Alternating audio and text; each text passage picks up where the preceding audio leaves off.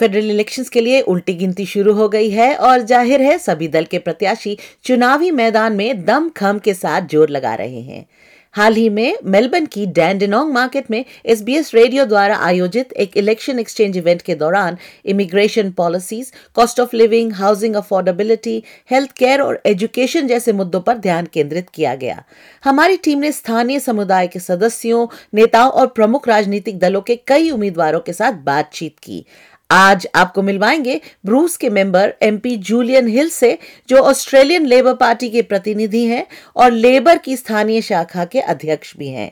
आइए सुनते हैं डेंडेनोंग के चहल पहल भरे बाज़ार के बीच में लिया गया ये interview Good morning, Julian. Good to have you here. It's an extreme pleasure to invite you to SBS Hindi and Punjabi and all other languages. Thank you, and it's terrific to have you here in central Dandenong, the most multicultural part of Australia at the market. Absolutely, and we will get to the ABS census results in a minute. Okay.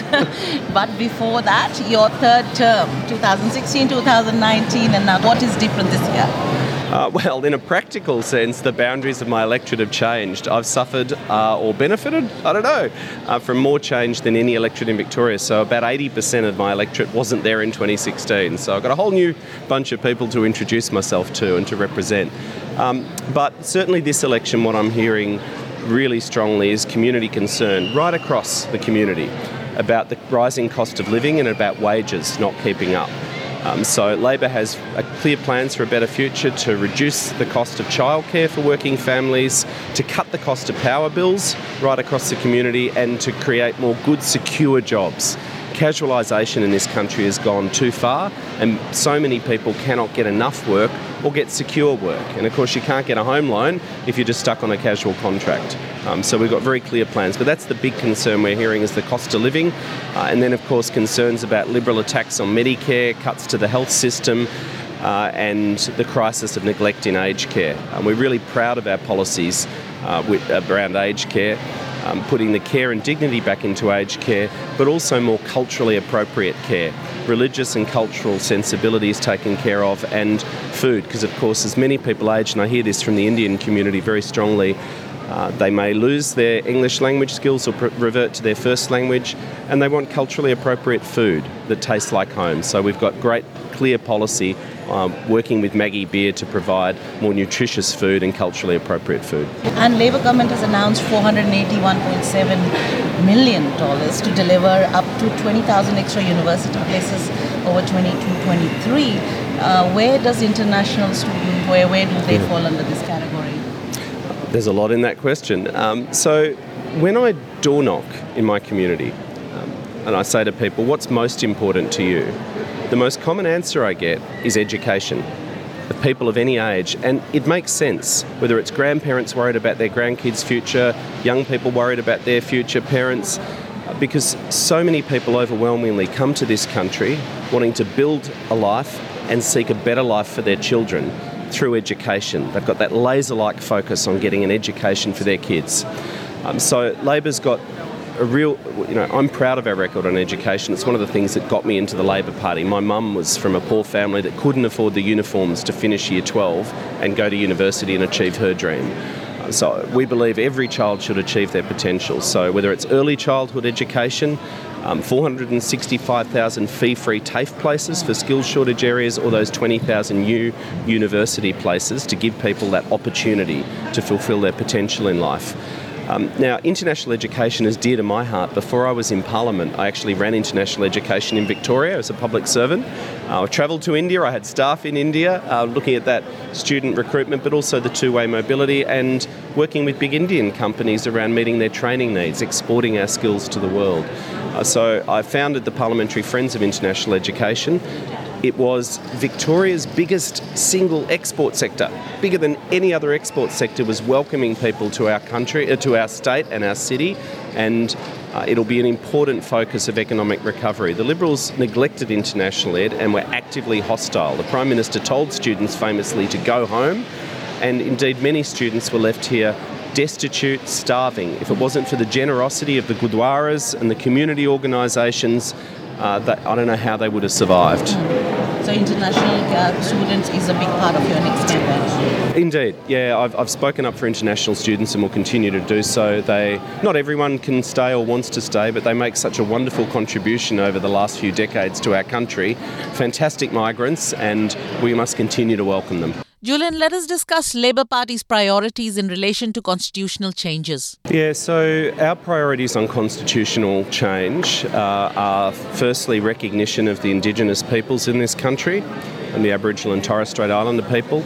As we talk about multicultural Australia, we've got to remember that we're home to the world's oldest continuous civilisation, 60,000 years, and that has to be our priority as a country to recognise. Our second priority is to ditch the ties with the British um, colonial system and the British monarchy and have an Australian as head of state. You know, India got there many long time before us. We can take a lead in that respect. Um, so personally, I'm not opposed to that idea, but I think you do need to be realistic about what are the priorities. Um, we have not had a successful referendum to change our constitution in this country for decades now. And so we need to focus on what's most important to put forward uh, and work our way through that. So I think I would hope that we can start to recreate some energy around constitutional change and positive reform from getting those two referendums up, and then we could move on and look at things like dual citizenship and other things. The ABS results clearly indicate that the Indian community is the second largest migrant community in Australia. So, how important is the Indian vote to the Labor Party? We've got members and active supporters right across the age spectrum, right across the country, from all different parts and cultural backgrounds in India. India, of course, is a fabulously multicultural country. I've been to India a couple of times on personal trips and work trips, um, and uh, have some some understanding of the cultural diversity. There's too much focus at times on what I call the three C's. You know, um, Commonwealth, curry, and cricket. And we have a lot more to add, particularly the cultural aspect, but also increasingly economic and strategic ties. And so the Indian, fast growing Indian diaspora is important to our national future. They're wonderful migrants. Uh, but frankly, I don't think our country, particularly under the Liberals, has treated people well with regard to visa processing. Um, the biggest single issue I hear in my community, including from the Indian community, locally through my office are concerns about the visa processing system and the broken Department of Home Affairs. About 80% of the complaints that I get are actually about home affairs, not Centrelink, not disability, the other things. So that's an area that Labor's well aware of and will have more to say. As you know, Australia and India have just struck an interim trade deal recently and are on their way to ink a full trade agreement soon. What is your take on that? And if Labor is elected, how will it pursue this agreement with India? Well, the, Australia's trade relationship with India, frankly, over the last decade has been um, suboptimal, to be polite about it, and indeed in some areas it's actually gone backwards. And this is one of our problems with the Liberals. It's one of the Australians' concerns with Scott Morrison. They're very good at making announcements, but when you look at the facts, they actually haven't delivered. So the trade agreement is welcome. It's a bipartisan support for it. Um, indeed, these things are negotiated uh, between our diplomats. Um, so, in that sense, it's welcome. But we need to make sure that it's consolidated.